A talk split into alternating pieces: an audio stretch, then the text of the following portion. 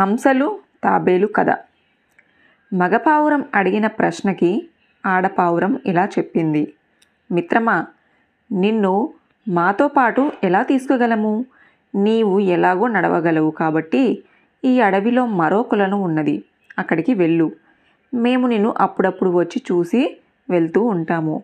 కాదని నువ్వు మాతో పాటే ఏదో విధంగా వస్తానని పట్టుబడితే అది నీ ప్రాణానికే ప్రమాదం కలిగించవచ్చు. కాబట్టి మా మాట విను అన్నాయి హంసలు. మిత్రుణ్ణి వదిలి వెళ్ళటము మీకు న్యాయం కాదు. నన్ను మీతో తీసుకువెళ్ళవలసిందే అన్నది తాబేలు. ఇక తాబేలు తమ మాటలు వినదని నిర్ణయించుకున్న హంసలు సరే అని ఒక కర్రపుల్లను తీసుకొని మిత్రమా నీవు నీ నోటితో దీనిని గట్టిగా కరిచి పట్టుకో. ఎట్టి పరిస్థితులలోనూ నోరు తెరవద్దు అని మరీ మరీ చెప్పాయి ఆ రెండు. ఓ అలాగే అంది ఆ తాబేలు. తరువాత ఆ రెండు హంసలు కర్ర పుల్లను చెరోవైపు నోటి అందు ఉంచుకొనగా తాబేలు ఆ పుల్ల మధ్య భాగాన్ని తన నోటితో గట్టిగా పట్టుకున్నది.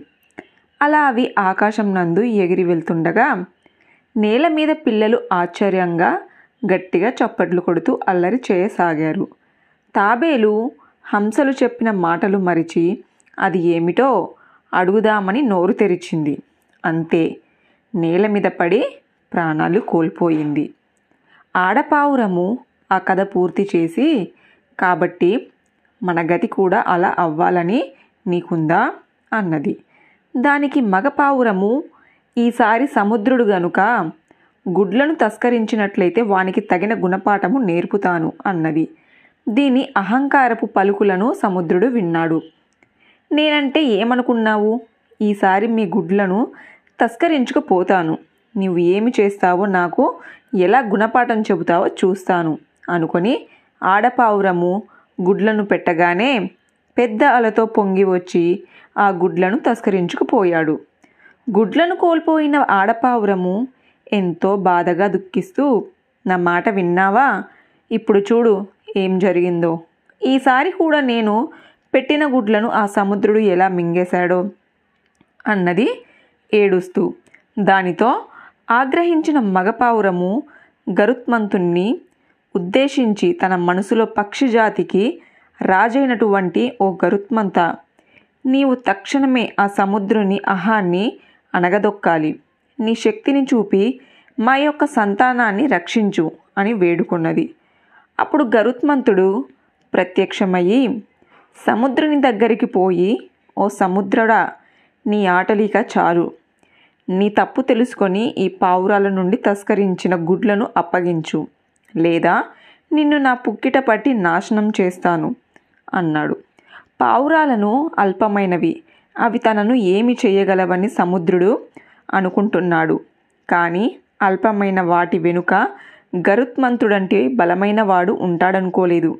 వెంటనే తన ప్రాణాల మీద ఆశతో గుడ్లను తీసుకువచ్చి పావురాలకి అప్పగిస్తూ క్షమించమని వేడుకున్నాడు. అలా ఒకటి తర్వాత ఒకటిగా మూడు కథలు చెప్పి సంజీవక ఎవరితోనైనా తలపడే ముందు వారి శక్తియుక్తులను బలబలాలను తెలుసుకోవాలి. నీవు మాత్రము పింగళకుని శక్తి గురించి తెలిసి అతడితో తలపడుకో అనుకోవడము ఆశ్చర్యంగా ఉంది అన్నాడు దమనకుడు. సంజీవకుడు తలూపి నేను మృగరాజుతో తలపడతానన్నది ఆయన గురించి తెలియక కాదు. నేను రాజద్రోహిని కాదని తెలపటం కొరకే. నీవు పోయి పింగళకునితో యుద్ధమునకు సిద్ధముగా ఉండమని తెలుపు అని చెప్పాడు. ధమనకుడు తన ఎత్తు పారినందుకు ఆనందిస్తూ పింగళకుని వద్దకు పోయి సింహరాజా ఆ సంజీవకుడు ఎంతో అహంకారో రాజద్రోహో మిత్రద్రోహో ఇప్పుడు తెలిసింది. మీ పింగళరాజును నాతో యుద్ధానికి సిద్ధంగా ఉండమని చెప్పు. యుద్ధంలో అతడి ప్రాణాలు తీసి నేను ఈ అడవికి అధిపతినవుతానని అన్నాడు మహారాజా. అంటూ కల్పించి మరీ చెప్పాడు దమనకుడు. దమనకుడి మాటలు వింటూనే తీవ్ర ఆగ్రహానికి లోనైన పింగళకుడు రాణి ఆ మిత్రద్రోహిని నా పంజా దెబ్బ రుచి చూపిస్తాను అన్నాడు. ఇంతలో దూరం నుండి సంజీవకుడు రావడం గమనించి తన గుహ నుండి బయటికి వచ్చి భయంకరంగా అరుస్తూ సంజీవకునిపైకి దూకాడు. ఇరువురి మధ్యన భయంకరమైన పోరు జరిగి అందులో పింగళకుడు బాగా గాయపడ్డాడు. అది చూసిన కరటకుడు దమనక నీ పథకము బెడిసి కొట్టి పింగళకునికి చుట్టుకున్నది. అసలు నీ వంటి బుద్ధిహీనునికి సలహా ఇవ్వడము నా తప్పు. పూర్వము నావలనే ఒక పక్షి కోతులకు సలహా ఇచ్చి హాని తెచ్చుకున్నది. ఆ కథ విను అంటూ చెప్పసాగాడు.